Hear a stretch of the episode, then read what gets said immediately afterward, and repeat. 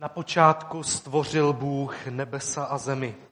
Země byla pustá a prázdná, temnota byla nad hlubinou a duch boží se vznášel nad vodami. I řekl Bůh, budiš světlo. A bylo světlo. Bůh viděl, že světlo je dobré a oddělil Bůh světlo od tmy. Bůh nazval světlo dnem a tmu nazval nocí. Byl večer a bylo ráno jeden den.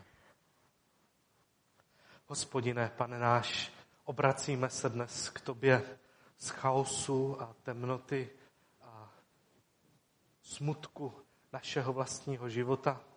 Obracíme se k tobě jako k tomu, kdo stvořil tento svět, kdo ho vytvořil svým slovem, kdo ho stále svým slovem vmluvívává do bytí, i k tomu, kdo v nás chce tvořit nové stvoření. A tak, pane, i dnes chceme naslouchat tvému slovu, které má ten stvořitelský, tu stvořitelskou sílu, aby i v nás bylo stvořeno to nové. Aby i když navenek hyneme, aby se náš duch vnitřně obnovoval a rozrůstal. Aby i když máme okolo sebe strach a úzkost a paniku, aby v nás mohla být odvaha. A tak, pane Bože, tě chválíme a velebíme za to, jak jsi velký a moudrý a mocný. Jsme oproti tobě maličcí a uvědomujeme si to. Díky za to, že nás máš rád a že nás slyšíš. Amen. Dnes uh, společně nahlédneme do uh, hlubiny jednoho jediného verše v Bibli. A možná vidíme, ale možná se nám při tom pohledu trochu zamotá hlava. Podobně jako když stojíte nad propastí a díváte se dolů do hlubiny. Podobně uvidíme, že ve verši, který je před námi, je vepsán celý velký, krásný boží příběh. Mou modlitbou, mým přáním dáli Bůh pro toto kázání není poskytnout vám spoustu nových informací, které byste ještě nevěděli, ale dát vám zažít to, co znáte. A možná jinými slovy. A možná jinými obrazy. Ale ne nic jiného než evangelium Ježíše Krista. Ten verš, který se nám za chvíli tak otevře před námi, a tak eh, můžeme říct, že hrdě stojí vedle veršů, které známe z paměti, jako neboť Bůh tak miloval svět, dal svého jediného syna, aby žádný, kdo v něho věří, nezahynul, ale měl život věčný. To je verš, to je hloubka. Nebo mzdou hříchu je smrt, ale darem boží milosti život věčný. Podobné, podobný typ verše. A přitom je jiný, je poskládán specificky nově, neotřele, má jiskru. A je velmi zajímavým způsobem provázán se začátkem Bible, s prvními kapitoly, kapitolami Bible. A možná v tom je právě nový. I ten jeho nejbližší kontext vlastně vypráví o novém stvoření. Bible je plná takových hypertextových odkazů, že? Máte nějaké slovo, když na něj kliknete, té Bibli, na mobilu třeba, tak se vám ukáže, kde všude jinde to slovo je. A najednou zjistíte, jak si Bible povídá sama ze sebou. A tak už vás, už vás nebudu dále napínat. Najděte si druhou korinským pátou kapitolu. Druhá korinským pátá kapitola, 21. verš. Toho, který hřích nepoznal, za nás učinil hříchem, abychom se my stali boží spravedlností v něm. Ještě jednou. Toho, který hřích nepoznal, za nás učinil hříchem, abychom se my stali boží spravedlností v něm.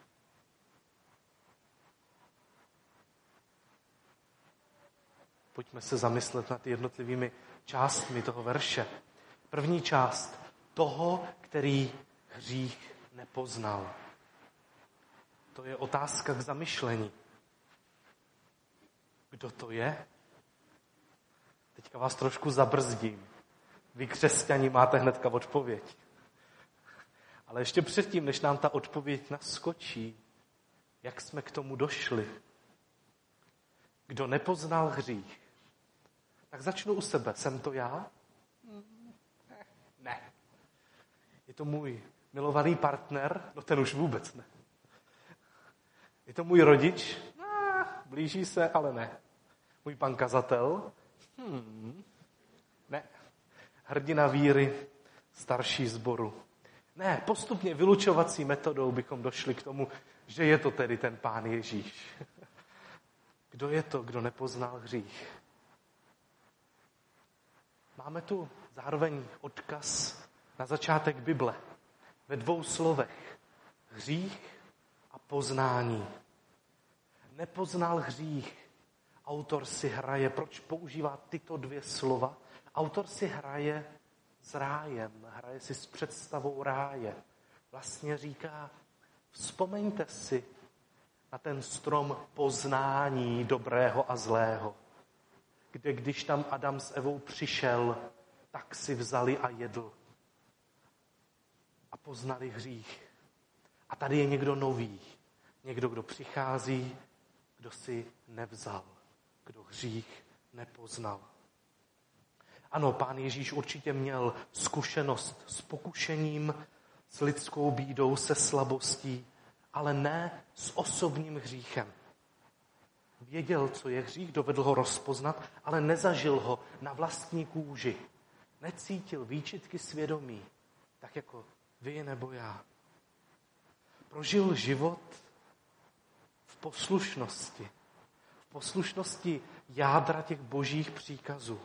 Věděl, co má dělat. Nejenom jako, že nekradl, nelhal, nedělal tyhle věci. To, to, to, to, je vedlejší.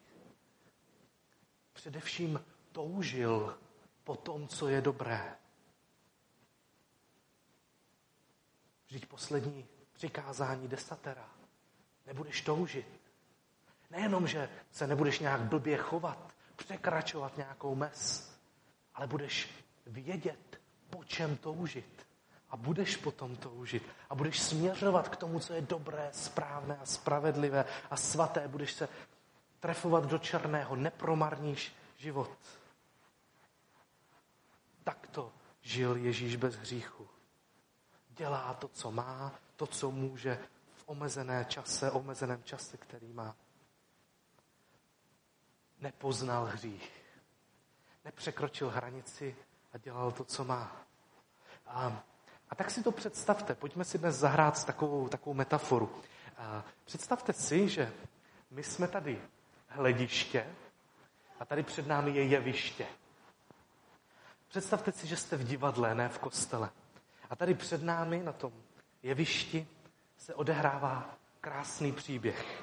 A máme tam hrdinu a vidíme, jak ten hlavní hrdina příběhu eh, postupně eh, funguje poslušně, chodí do školy, naučí se řemeslo, poctivě pracuje, pak řemeslo pověsí na hřebík a vstoupí na poušť, nechá se pokřtít, vstoupí na poušť, začne sloužit lidem. Všechno, co dělá, tak je pro lidi, protože je má rád, protože jim slouží.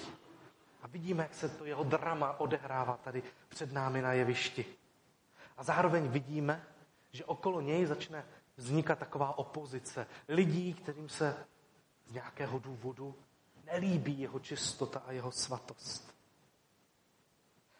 A my jim trochu rozumíme.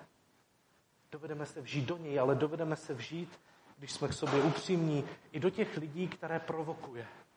Protože mluví jinak, jedná jinak, je pro nás špatným svědomím. toho, který hřích nepoznal. Odvíjí se před našimi zraky příběh Ježíše Krista. Jak ten verš pokračuje? Za nás. Za nás. Verš najednou obrací svou pozornost k nám. Stává se extrémně osobním. Jakoby, jakoby se scéna tady na tom jevišti zastaví. Zastaví se právě ve chvíli, kdy už ta, ta opozice vůči Ježíši je tak velká, že, mu, že ho zbijou a jeho život vysí na vlásku. To se nám tady odehrává před našima očima. My na to hledíme a najednou stop. Všechno zmrzne, stopne, dokonce se v sále rozsvítí světla. A takhle z boku vejde na jeviště režisér. Známá osobnost, známá celebrita. Všichni si říkáte, jo, to je on, já jsem ho viděl na vlastní oči, tak se musím rychle vyfotit, to je jo? Znáte to, potkáte jako celebritu, tak, tak se jako vnitřně roztřesete. A teďka tak jako přijde a řekne, ty tam, pátá řada, sedadlo 33, ukáže prstem, teďka ten osvětlovač nasvítí, ten bodový reflektor na tebe, pátá řada 33. 33. sedadlo, a řekne, kvůli tobě to je. Kvůli tobě to je tady na jevišti. Co právě udělal? Co se odehrálo? rozbije naši běžnou představu, že my, co jsme v hledišti, tak se jen díváme a nemáme nic společného s tím, co se děje na jevišti. Ale on to zastaví a řekne, ne, ne, ne, pozor, pozor. Jeviště a hlediště jsou provázané. Ty za to můžeš. To kvůli tobě. Ty jsi příčinou dramatu. A já, představte si, že sedím na té židli, já si říkám, co? Já s tím nemám nic společného, já jsem jen divák, já tady jen tak sedím. Jako, já? Režisér mě provokuje. A najednou nemůžu být jen pozorovatelem, divákem, konzumentem. Jsem s dramatem sám spojen. Jsem jeho příčinou. Proč tady život hlavního hrdiny vysí na vlásku? Kvůli mě. A aby teda nezůstalo jenom u toho chudáka pána v páté řadě, 33. sedadle, tak potom režisér takhle jede postupně všechny ostatní. A za tebe. A kvůli tobě se to tady děje. A kvůli tobě taky. Tak tedy, toho, který hřích nepoznal za nás, tady nás to vtáhne do toho děje. A verš pokračuje jak dál? učinil hříchem. Učinil hříchem. Dost děsivý výrok, přátelé. Myslím, že tady někde se mi zamotala hlava, když jsem nad tím přemýšlel. Učinil hříchem. A tím hypertextovým odkazem nás to zase přenese na samý začátek Bible, ke stvoření světa, kde Bůh činí věci. Stejné slovo. Učinil a učinil. Na počátku Bůh co? Učinil nebe a zemi. Učinil oblohu. Učinil dvě velká světla. Učinil netvory. A učinil člověka ke svému obrazu. Učinil ho k obrazu božímu. Jako muže a ženu je učinil. Učinil, učinil, učinil, učinil. Jak to dělal? Slovem, že? Říká, a děje se. Vříkává věci do bytí. A tak se zase vrátíme zpět, zase klikneme a vrátíme se zpátky do druhé Korinským. Toho, který hřích nepoznal, za nás učinil hříchem. Učinil hříchem. Odkaz na stvoření mi napovídá a osvětluje mi tento verš tuto chvíli, ten, tento moment ještě novým způsobem. Jakým způsobem to Pán Bůh udělal, že učinil Krista hříchem? Prohlásil, řekl. Prohlásil ho hříchem. Slovo je mocné, to víme. Tvoří realitu, mění identitu. Dělal jsem teď v poslední době dost svadeb. A vždycky, když dojdu k tomu výroku, prohlašuji vás za muže a ženu, tak mi až běhám ráz po zádech. Vždyť, co to je za větu? Vždyť to je věta tvořící realitu, věta měnící identitu těm lidem. Ne z mé nějaké vlastní vůle, ale z instituce, kterou člověk reprezentuje. Říká a mění svět. Nebo když soudce řekne vinen, tak okamžitě ta vina dopadá a tíha viny a důsledky dopadají na viníka. Z obžalovaného je odsouzený. Jen takhle jednoduše řekne jedno slovo vinen, nebo naopak prohlásí nevinen. Z obviněného, obžalovaného je nevinný. Prezident pronese formuly vyhlášení války a mění sousedy v nepřátele. Jestliže je takto mocné lidské slovo, o co mocnější je slovo Boží, které mění identitu. Ježíše svatého, čistého, krásného, mocným slovem prohlašuje hříšným. Řekl a stalo se. Ježíši si hříchem.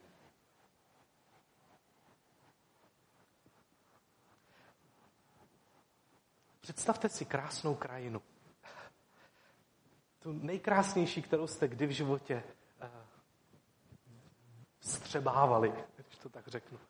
Uh, možná to byly hory, možná to bylo moře, možná to byly prérie, možná to byla poušť, nevím. Představte si tu krajinu před sebou, před očima. A teď najednou nad touto krásnou krajinou zazní nebem slovo hnusná. A teď ta krajina se začne kroutit. A ta hora, která měla tak krásný symetrický tvar, najednou tak jako uhne. A trávník se vybetonuje a udá se z toho parkoviště. A tráva se zežloutne stromy oschnou, zbydou z nich jen hnusná torza. Půda se rozšklebí. A vy na to hledíte a říkáte si, co? Proč? A nebo, a nebo jinak. Představte si svaté sousoší. Svaté sousoší plné lásky. Maminka s dítětem v náručí, kouká se na něj, ono na ní v tom, v tom neskutečném kontaktu, jak jen dítě dovede udržet oční kontakt. Ne, neskutečné, jak dlouho to vydrží. Tatínek, který objímá maminku, dvě děti, které tak jako přihlíží, každé z jedné strany, prarodiče, které zezadu žehnají další generaci, jen žijte, jen buďte, o nás se tolik nestarejte, jen žijte a buďte a jděte dopředu. Svaté sousoší, svatá rodina, tak, jak to má být. A najednou nad touto rodinou zazní slovo nenávist. A tímto mocí tohoto slova se rodina promění. Odvrátí od sebe tváře. Tváře dostanou takovou zvláštní grimasu, grimasu. Vycení zuby, zatnou pěsti, odvrátí se každý sám, čiší z celého výjevu zlo. Jsou to monstra, která si jdou po krku. A nebo si představte nejlepšího lukostřelce. Právě nastřílel do toho terče lépe než Robin Hood, teď stojí na stupni vítězů. Na té velkoplošné obrazovce za ním je promítnuto to jeho neskutečné skóre. Davy šílí a náhle zazní loser. A body se začnou odečítat, nejdřív pomalu, a pak rychleji, rychleji, rychleji, rychleji, až tam nezůstane ani jeden. Lukostřelec, hrdina, se stupuje dav už nehučí, ale bučí. Bůh svým stvořitelským slovem mění to nejkrásnější, co je, na to nejhnusnější. Svatý, čistý, krásný Kristus je proměněn na hřích. A my, diváci, mlčky přihlížíme. Toho, který hřích nepoznal, za nás učinil hříchem. Abychom se my, abychom se my, znovu se scéna zastaví a znovu vyjde na scénu režisér. Teďka před sebou vidíme jak Krista umučeného, tak zničenou krajinu, tak rozbité sousoší a tak chudáka lukostřelce. Všichni jsou tady před námi na tom, na tom pódiu v té velké scéně. A tentokrát přijde režisér, zlehka se skočí z pódia a přijde až k mému křeslu, k vašemu křeslu. Jsou tam volná sedadla kvůli rozestupům, že jo? takže vždycky si může vedle každého sednout a obejme ho a řekne, je kvůli tobě. Kvůli tobě. Ty jsi důvod. A, a, a, a v mé mysli, když vedle mě režisér sedí, znovu se otevírá jedna jediná otázka. Proč? K čemu? Jak já za to můžu? V tom slově, abychom se my, už je určitá naděje. Je tam v tom skryt důvod. Má to nějaký důvod, má to nějaký smysl. A ten smysl jsem já. Ve mně je zakódován ten smysl toho, co se odehrává na jevišti. A tak mi režisér pošeptá do ucha. Každému z vás, tak jak sedí vedle vás a spolu s vámi přihlížíte scéně, tak vám zašeptá do ucha, abychom se my stali boží spravedlnosti. Abychom se my stali boží spravedlnosti. A jednou mi to dochází. V celém tom textu je implicitně přítomen důležitý fakt, který není vyřčen, ale je zřejmý, že já, že my jsme poznali hřích, že my nejsme spravedliví. Hřích se usídlil v našem já. V našem já promí, projevuje se myšlením, slovy i skutky. Nejenom v tom, že porušujeme příkazy, to možná zvládáme docela dobře, ale v tom, že nežijeme pro boží slávu, nevtělujeme jeho lásku, žijeme sami pro sebe. I když zrovna jak řešíme tím, že bychom překračovali nějaké pravidlo. A tak najednou vidím, ano, vždyť jsem to já, kdo zničil krajinu okolo sebe. Vždyť jsem to já, kdo zničil rodinu okolo sebe. Jsem to já, kdo z krásných sousoší dělá odporné zrůdy. Jsme to my, jsem to já, kdo se nenaučil střílet do terče. Míjím se v tom, co je podstatné, když promarňuji život zbytečnostmi. To jsme my.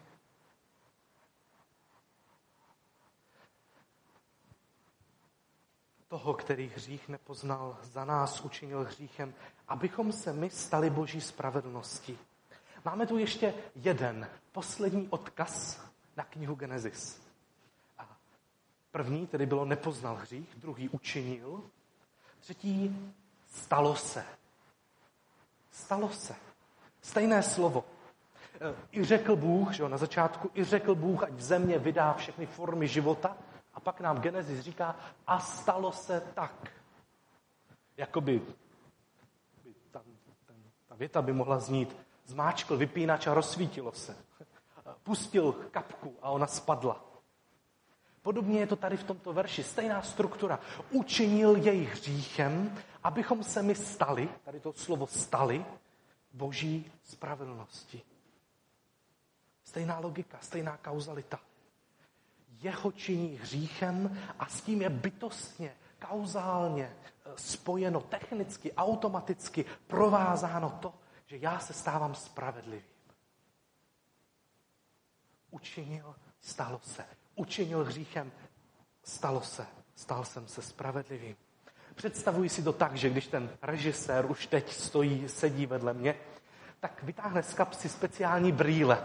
Dá mi je na oči. Jsou to brýle, kterými vidím duchovní realitu, která není jinak viditelná. A teď najednou vidím proudy lásky, sílu lásky, energie, která proudí mezi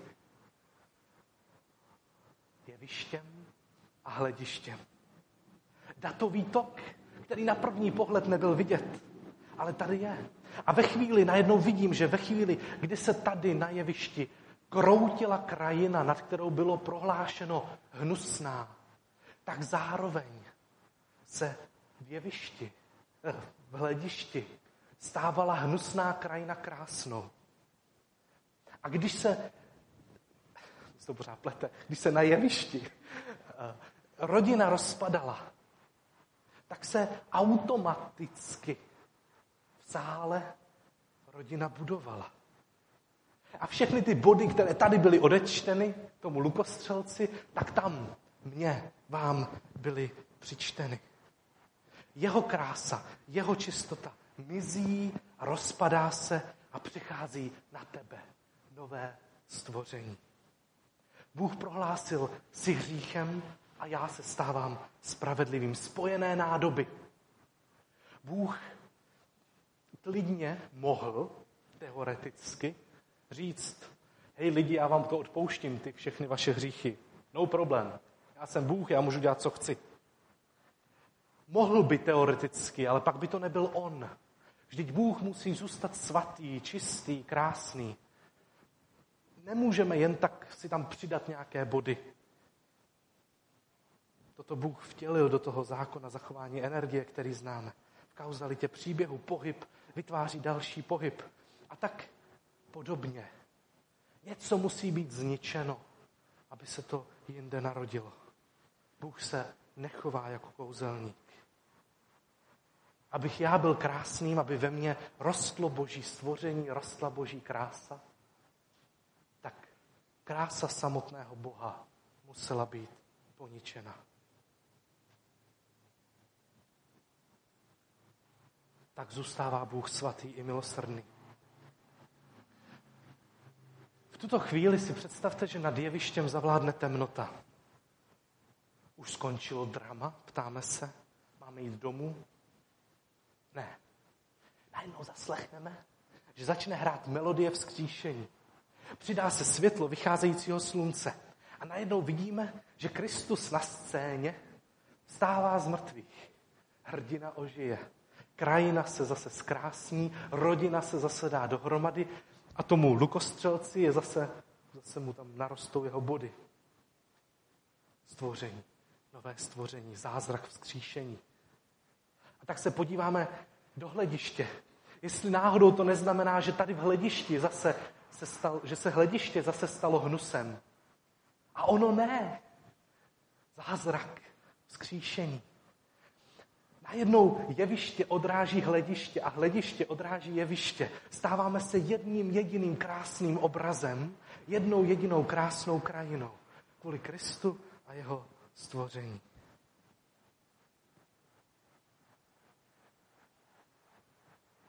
Toho, který hřích nepoznal, za nás učinil hříchem, abychom se my stali boží spravedlností poslední slovíčko, kterým řecký text končí, v něm. Abychom se stali boží spravedlností v něm. Na koho se tedy tato zázračná výměna svatosti vztahuje? Kdo se stává svatostí a krásou a spravedlností? Kdo? Ten, kdo sedí v hledišti. Ten, kdo vírou přijímá. Ten, kdo se vírou nechává vtáhnout do tohoto příběhu. Ten, kdo vírou přijímá realitu této zázračné proměny. Ten je v něm, ten je v příběhu, ten je součástí dění. Na něho se to stahuje. A tak my tu dneska sedíme. A toto boží velkolepé dílo v nás, toto smíření s Bohem, jsme asi většina z nás zažili. A dneska znovu jsme si to zopakovali a připomněli. Možná zase v jinými slovy, v jiných obrazech. Ten kontext kapitoly nám říká, že tomuto smíření, tomu, co se stalo, máme sloužit.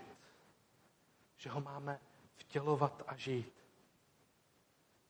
Co jiného to znamená, než to, že když si představím, že jsem byl součástí tady této výměny a nového stvoření a odpuštění hříchů, tak když potom vycházím ven s modlitebny, zadními dveřmi, předními dveřmi, nevím, jak ještě, odcházím ven, tak odcházím jiný. V mnoha ohledech. Dnes vyberu tři. První, v čem odcházím jiný? Odcházím s hlavou vstyčenou. Nemusím se stydět. Jsem smířen s Bohem. My křesťané jsme ti poslední na světě, kdo by se měli dlouhodobě stydět. Za své neúspěchy, za své pády, za svou nedokonalost, za svoje nemoci, za svoje limity. My se vůbec nemusíme stydět. Jasně, zastydím se, to je výchovný prvek. Ale stud nemá v dlouhodobého hlediska v mém životě žádné místo. Vždyť jsem smířen s Bohem. Vždyť o mě bylo řečeno, že jsem nový člověk. Stal jsem se součástí této nové výměny. A tak odcházím s hlavou styčenou, nestydím se. To druhé, odcházím a nemusím druhými lidmi pohrdat. Nemusím druhými lidmi pohrdat. Vždyť i oni, ty, kteří tady sedí vedle vás, jen se na ně podívejte, eh, se stali s boží spravedlností stejně jako vy. C.S. Lewis v jedné knize, myslím, že to bylo kázání, které se nakonec dostalo do knihy, si hraje s takovou metaforou, že představte si, že byste dnes viděli toho, kdo sedí vedle vás, před vámi, za vámi, jako člověka, tak, jak bude vypadat, až, až se to nové stvoření v něm úplně projeví. A C.S. Lewis říká, že ve chvíli, kdy vy byste teďka zahlédli toho, který, se kterým si Kristus vyměnil místo v jeho slávě, tak byste měli tendenci si kleknout na kolena a začít toho člověka uctívat. Začal by se vám jevit jako Bůh. Samozřejmě není Bohem, ale byl by tak krásný, že byste měli touhu ho začít uctívat. To je nové stvoření, které je v nás. Vidíte ho? Dovedete ho v druhých lidech vidět? Přicházíte k druhým, především k těm, kteří jsou spojeni s vámi v tomto velkém dramatu, jako k tomu, kdo má v sobě díky Kristově milosti zárodek neskutečné velikosti a krásy. Co vy, děcka, mládežníci, díváte se na svoje rodiče, už ne jako hrdiny, to bylo v dětství, to už jste dávno viděli jejich chyby a hříchy, ale a už dávno neoklamou vaše kritické oko. Ale pokud věříte evangeliu a vtělujete jej do světa, tak vidíte, že ve vašich rodičích je skrytá, neskutečná krása, kterou do nich vložil hospodin. A co vy muži, vidíte takovouto krásu ve svých ženách? Nebo už vidíte jen to pomíjivé, to přirozené, především to hříšné? Co vy starší, co vidíte v, v členech sboru? Dnes se nám možná ten druhý nelíbí. Vidíme v něm ještě ty nedostatky, ještě tu ošklivou krajinu, ještě ten málo, malý počet bodů, ještě tu, tu, tu, tu divnou rodinnou situaci. Ale pohled Kristovým, pohled optikou Kristova Evangelia nás učí vidět druhé a v nich zárodek neskutečné slávy.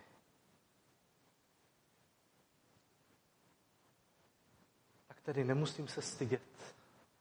Nemusím pohrdat druhými.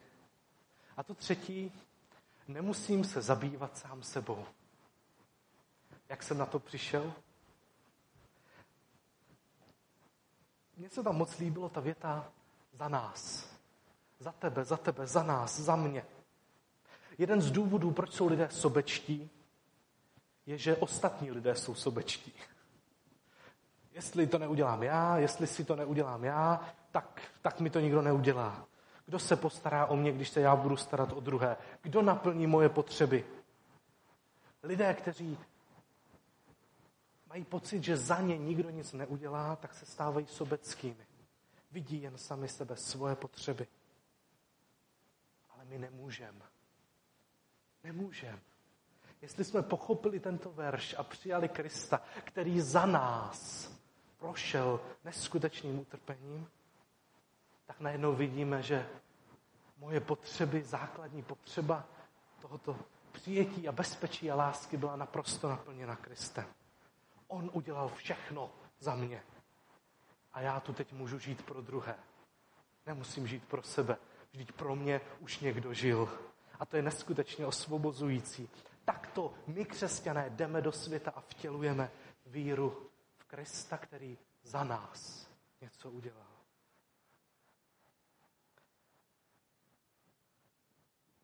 Toho, který hřích nepoznal, za nás učinil hříchem, abychom se stali boží spravedlností v něm. Viděli jsme společně dnes jeden verš, který novým způsobem osvětluje podstatu Evangelia. Propojuje ho s novým stvořením.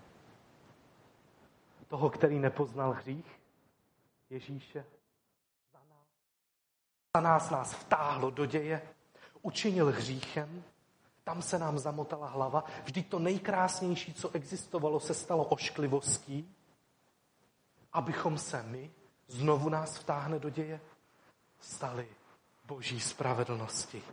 Stali spravedlivými, stali těmi, na kom je Ježíšova krása a svatost. V něm.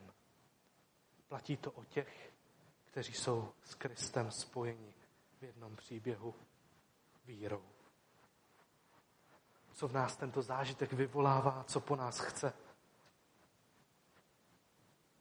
Nemusíme se stydět, nemusíme druhými pohrdat a nemusíme se zabývat jen sami sebou. Vždyť, co je staré, pominulo, hle, je tu nové.